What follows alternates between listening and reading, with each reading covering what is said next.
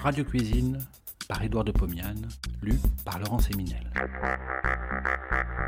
De 1923 à 1929, Édouard de Pomiane présente, tous les vendredis soirs sur Radio Paris, ce qui fut sans doute la première émission culinaire radiophonique. Cela s'appelait Radio Cuisine. Près d'un siècle plus tard, nous donnons à réentendre ces quelques 200 chroniques qui firent la joie des auditeurs de l'époque. Cette semaine, les médaillons de veau. Nos médaillons seront faits avec du veau haché.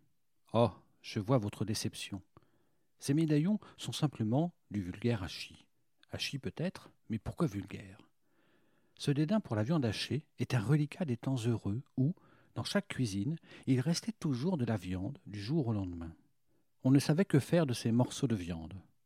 On les hachait pour en faire une masse homogène que l'on dissimulait comme l'on pouvait pour la faire accepter par des convives trop difficiles. Sous une couche de purée de pommes de terre, le hachis devenait parmentier. Dans une pâte, le hachis devenait rissole. En ces temps heureux et lointains, la viande ne coûtait pas cher et il en restait toujours dans le plat. Aujourd'hui, les plats reviennent nets à la cuisine. Si l'envie nous prend de manger du hachis, il nous faut acheter de la viande spécialement dans ce but. Mais, comme la chair sera partagée en minuscules particules, nous pouvons choisir de la viande moins tendre et par suite à meilleur compte. Ça, c'est une bonne affaire.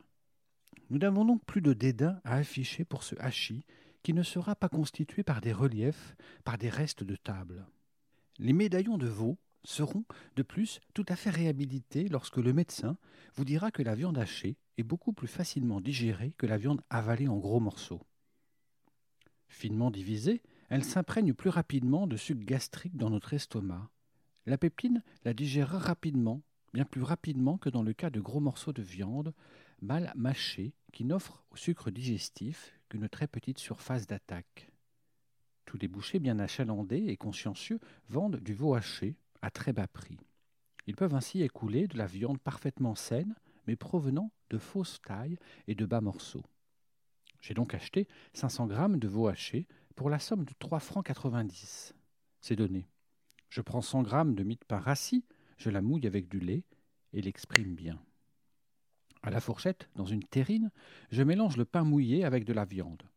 Comme l'appareil de télévision du poste n'est pas encore installé, je profite de ce que vous ne voyez pas pour laisser ma fourchette de côté et malaxer la masse avec les doigts. Mes mains sont lavées, bien entendu. Je sale au sel fin, je poivre, j'ajoute une cuillère à soupe de crème épaisse et un jaune d'œuf. Je reprends ma fourchette et je mélange le tout ensemble.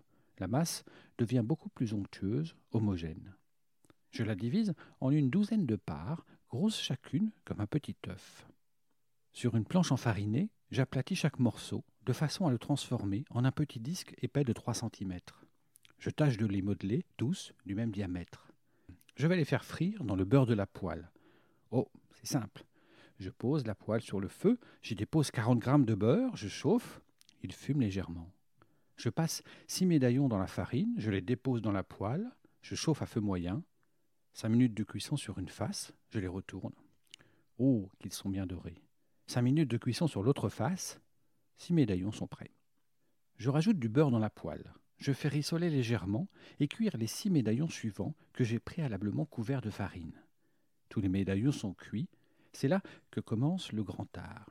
Il faut faire une sauce, une garniture, ou du moins des sauces et des garnitures. Médaillons au citron. Que me reste-t-il dans la poêle après la cuisson des médaillons ? Peu de beurre et surtout de la farine qui, sous l'effet de la chaleur sèche, s'est transformée en dextrine et en caramel. Si je verse un liquide aqueux dans la poêle, si je chauffe, la dextrine se transformera en empois et le liquide deviendra épais. De plus, le caramel se dissoudra dans le liquide, celui-ci se colorera. J'aurai une sauce brune et liée. Mais elle n'aurait pas beaucoup de saveur. Aussi, vais-je lui en conférer en variant la nature du liquide avec lequel je vais déglacer la poêle. J'ajoute dans la poêle un demi-verre d'eau. Je mélange, je chauffe, je mélange. La sauce se constitue. J'ajoute le jus d'un demi-citron et quelques morceaux de zeste. Je laisse bouillir une demi-minute. Je dresse les médaillons sur un plat chaud. J'arrose avec la sauce. Je décore chaque médaillon avec un quart de rondelle de citron. Et je sers avec une purée de pommes de terre bien onctueuse. Médaillons à la crème. Je déglace la poêle avec un demi-verre d'eau. Je chauffe, je mélange. J'ajoute 70 g de crème épaisse maniée avec un quart de cuillerée à café de farine. Je mélange. Je laisse bouillir une seconde. J'arrose les médaillons avec cette sauce et je sers avec des chapeaux de champignons, passés quelques minutes seulement à la poêle dans du beurre. Médaillons à la russe. Je ne déglace pas la poêle.